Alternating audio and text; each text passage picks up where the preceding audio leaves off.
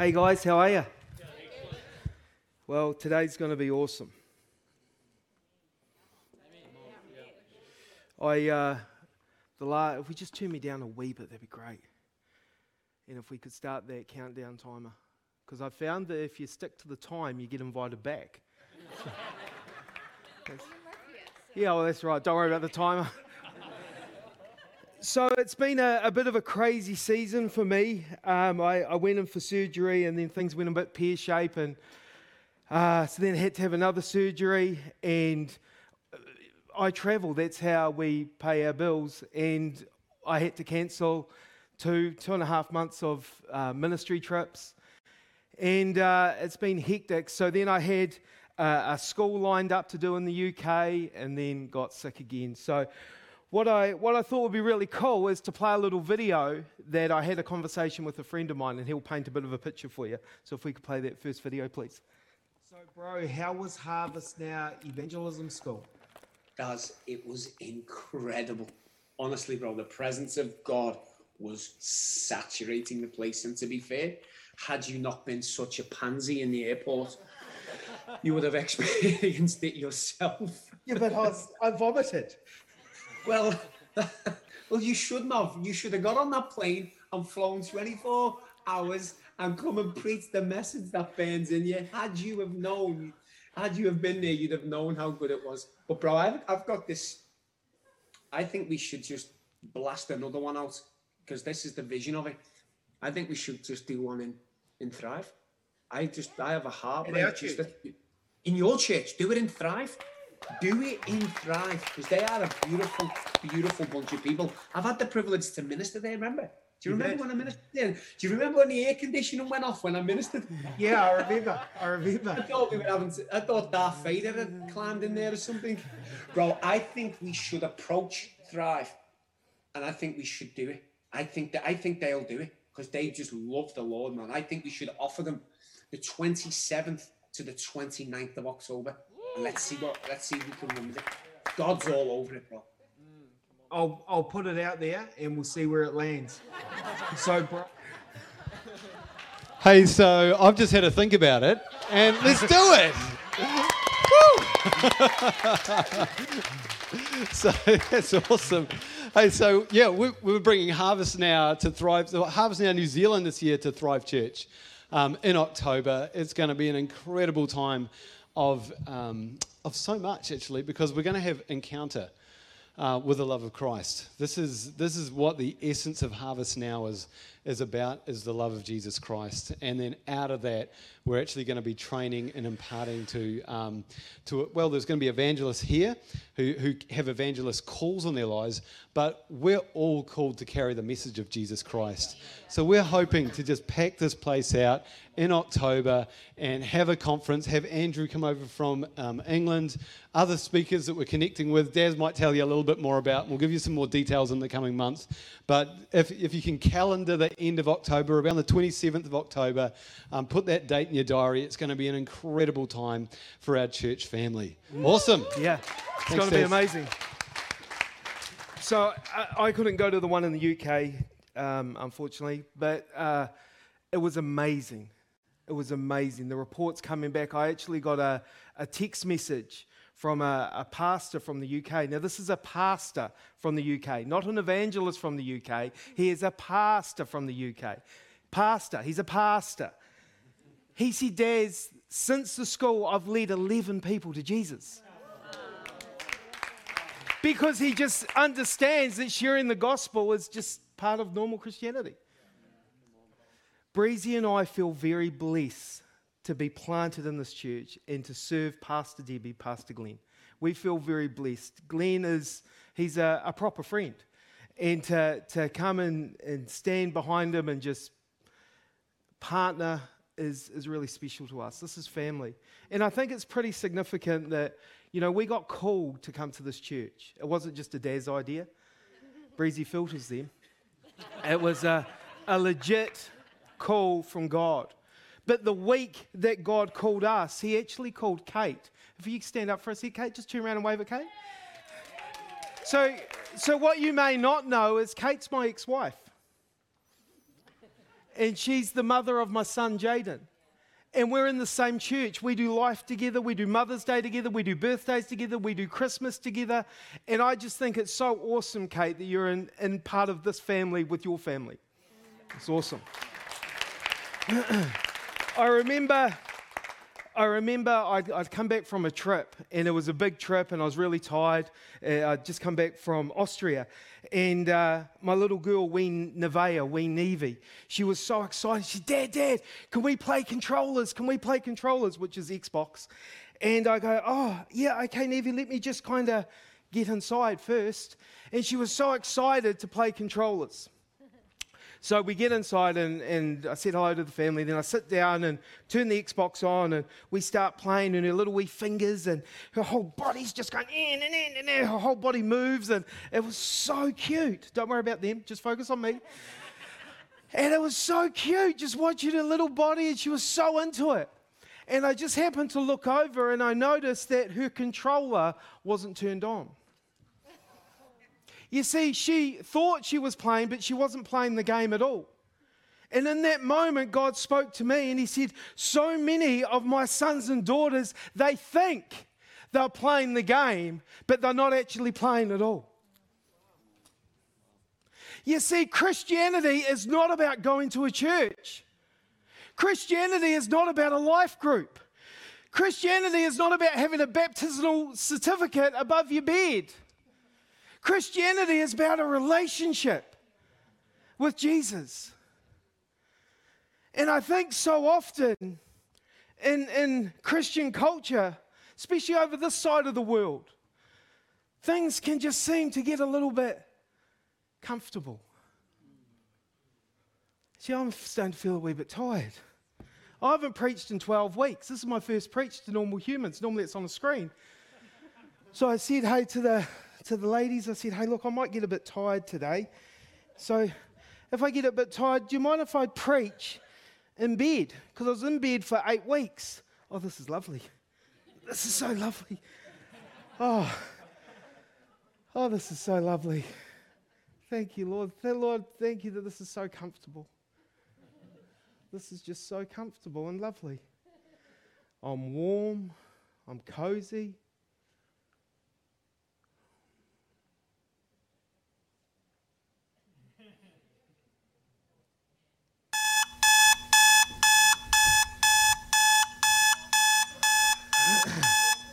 I believe it's time to wake up. I believe with all my heart it's time to wake up. I was sitting down the back last Sunday as Pastor Debbie was preaching, and Holy Ghost spoke to me. He said, I want you to title your message this coming week, Wake Up. I believe it's time for the body of Christ, for Thrive, for all of us to wake up. You see, we've got a fire exit. Isn't that interesting? I saw that in the worship fire exit. I think that's a prophetic picture that God wants the fiery ones to exit the church. But you can't give what you haven't got. It's time to wake up and see sometimes it will be uncomfortable. Sometimes it's going to be uncomfortable, and that's okay because we are not supposed to live this Christian life of being comfortable. If we weren't, if, sorry, if we live this Christian life of being comfortable, there's no need for the comforter. Then we're relying on us. This thing, Christianity, can't be about us. The simplicity of the gospel. I remember I got invited to speak at a at a conference, and uh, it was for a big movement, and I, I was really excited. And I flew up there, and I walked into the room, and there was only 200 people, and I thought, oh, because I've never done anything for these guys before. I thought, oh, I thought they were really big. Only 200 people. Oh, that's okay. And the message doesn't change, you see, whether it's three people or 3,000 people, the message stays the same. And so I preached and uh, gave an altar call, and it was full on. Full on. And and there was a bit of resistance. And I kept going and going and going like a dog with a bone. And that's okay. And then people started responding. And then the altar was just full of uh, men and women, teenagers, snot, tears. It was beautiful. So I went back to my hotel and it was cool. And, and then I, I went to breakfast with the leaders the following morning. And one of the leaders said something that was very interesting. He said, Wow, that was powerful last night. I said, Yeah, man, God moved. He said, That's the first time I've seen God do that at a pastor's conference. I had no idea. They're all leaders in the room. Every person in the room was in leadership. I had no idea. There's absolutely no way I would have preached what I preached if I'd known that it was a pastor's conference. I was saying, Get the sin out of your life. Get down here now. And they're coming. You see, that's the simplicity of the gospel. See, God wants to use you to impact the world around you. And it doesn't matter what gift mix you have. Acts 1 8. Pastor Glenn asked me to preach on this, so here we go. Acts 1 8. but you will receive power when the Holy Spirit comes on you. I reckon that's we're saying that again. But you, you and me, we will receive power when the Holy Spirit comes on you and me. And you see, that's the problem with the bed. That's the whole problem with the bed because we put a full stop there. You will receive power when the Holy Spirit comes on you, and then we can get comfortable in bed. There's no full stop. You will receive power when the Holy Spirit comes on you, and you will be my witnesses in Jerusalem and all of Judea and Samaria and to the ends of the earth. That's pretty powerful right there. Or maybe I'll read it out of the, I don't know if you guys have the translation, the DIV, the Daz International Version. But you will receive power when the Holy Spirit comes on you, and you will be my witnesses in Rangiora, in Woodend, in Countdown, in BP, to the ends of your neighborhood. See, God wants to use you. He doesn't have to use you, He wants to use you. He wants to use you. We just uh, sung this beautiful song. I jotted it down in the worship. You're worthy of it all. He actually is worthy of it all. That's a very easy song to sing. Lord, you're worthy of it all. Go and speak to your neighbor about me then. Flick an email to your sister. Put a post up about me on your social media. Show the world that I'm worthy of it all. You see, I believe we are living in the greatest days of harvest ever right now. We're right in the middle of it. I think that's absolutely amazing. I think it's incredible that we are on planet Earth right now to make him famous. I put a post on Facebook the other day. I had a dream, and I'm not a, a dream kind of guy. They're cool, but I just don't get dreams often. But this was a legit God dream. Could you get me a glass of water, please? Thank you. Awesome. And I woke up rattled. I woke, woke up a bit, oh man, oh wow. And I let it process for a wee bit. And in the dream, Jesus and I walked into a nightclub, and I'm thinking, yeah, this is cool. This is really cool. Man, Jesus in the nightclub, we're going to turn this thing upside down. And uh, just imagine witnessing with Jesus, because you can actually do that every day. Christ in you, the hope of glory. And, uh, and we're looking at the, everyone's dancing, the music's loud the, the smoke machines, there's laser beams. It's like, woof, woof, woof. it's full on, man. And he said, Come on, let's go. And I said, What do you mean? He said, Come on, let's go. And he was in a hurry. He was really stern and firm with me. Come on, let's go. Let's get out of here.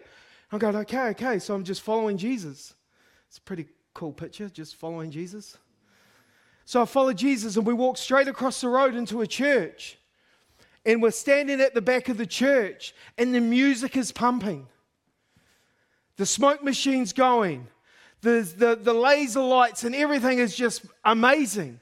Incredible presentation. And the Lord looks at me, grabs my face, and I was looking into his eyes, these two eyes of fire. And he said to me, I wish that more attention would be pointed at the atmosphere of me. Not building an atmosphere, letting me be the atmosphere. You see, the whole thing is all about Jesus. Every single one of us, and you online, you will die one day. I'm not trying to be mean, but you will. And you'll stand before Jesus. And he'll say one of two things. He'll say, Welcome, you good and faithful servant, or depart, I never knew you. And I believe that right now, the word for the church globally is wake up. It's wake up. Put all that COVID stuff, vaccines, mandates to the side. I mean, I believe personally that that whole season, human bodies got very sick. But I saw the church getting really, really sick with all the division, all the hate, all the hurt, all the backstabbing. Every single time someone would message me and go, Hey, Daz, what do you think about the vaccine? Jesus is king, send. Every single time people would go, I know he's king, but what are your views? Jesus is king, send. I sent hundreds of Jesus is king text messages to leaders, to pastors, to other Christians. Why? Because I don't want to get into a debate on that when people are dying and going to hell. I remember on my second operation, I had it on a Friday, and on the Sunday, I was in a lot of pain. I was in hospital, and it was heavy, man. It was a, a very heavy season. And uh, I had a, a, a, big drain thing for the wound, and I had a, a drip in me, and I was in bed Sunday night, and uh, I felt the Lord say, Get up. It's what He's saying to us today, saying, Get up. And I was going, Hello, don't think that's a good idea. It was such a mission to even go to the bathroom because of the pain. And he was saying, Get up. And I was going, I'm quite comfortable here, thank you. So I thought, We'll do a deal. Let's do a deal. What if I listen to a full sermon of Kris Vallotton? I thought that'd be cool. We'll do that. We'll do this deal. So I started listening to Kris on, on um, Spotify, and but the whole time he's saying, Get up, get up, get up. But I didn't want to get up. So after Kris had finished, the Lord's still saying, Get up. And I'm thinking, I just got to get up. So I get out of bed and I, I walk into the, the um, corridor in the hospital. And I'm standing there and I'm a little bit irritated. I'm in pain. I, now what?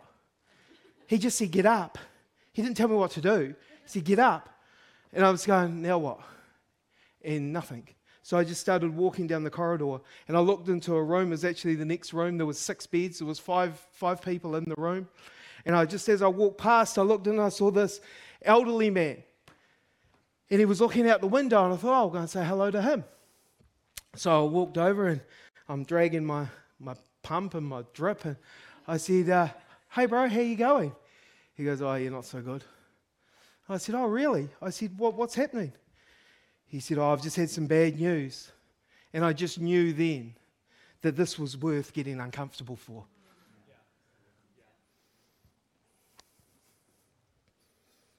See, this story is not because I'm an evangelist. This story is because I'm a son.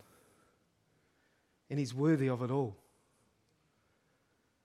And I said to him, I said, What's, what's going on? He said, Today not a week ago, not two days ago. He said, Today, the specialists came around and they told me that they can't operate anymore. I went, Oh, well, what does that mean? They said they, they've given me a couple of weeks to live. And I'm standing there, man. I'm standing there, uncomfortable with my drip and everything. And I said to him, You know, I was in the next room, and for an hour, God wanted me to get out of bed. I didn't even know why. I said I was a drug addict. I walked into a church 25 years ago to meet girls and I met God. He loves you, man. He goes, Oh, I don't believe in that. I said, That's cool. He believes in you. And I just keep sharing with him and sharing with him. And I said to him, Could I give you a hug? And he was, Yeah, okay, you know, not that into it. and I gave him a hug because love's got to look like something, doesn't it? And I gave him this hug. And as I'm hugging him, I could just feel him starting to tremble. And then he started tearing up. And I presented the gospel to this man in the, in the hospital. And that, that night, in that ward, in that, in that room, in front of all the other people in the room, he gave his life to Jesus. So beautiful. But here's the deal.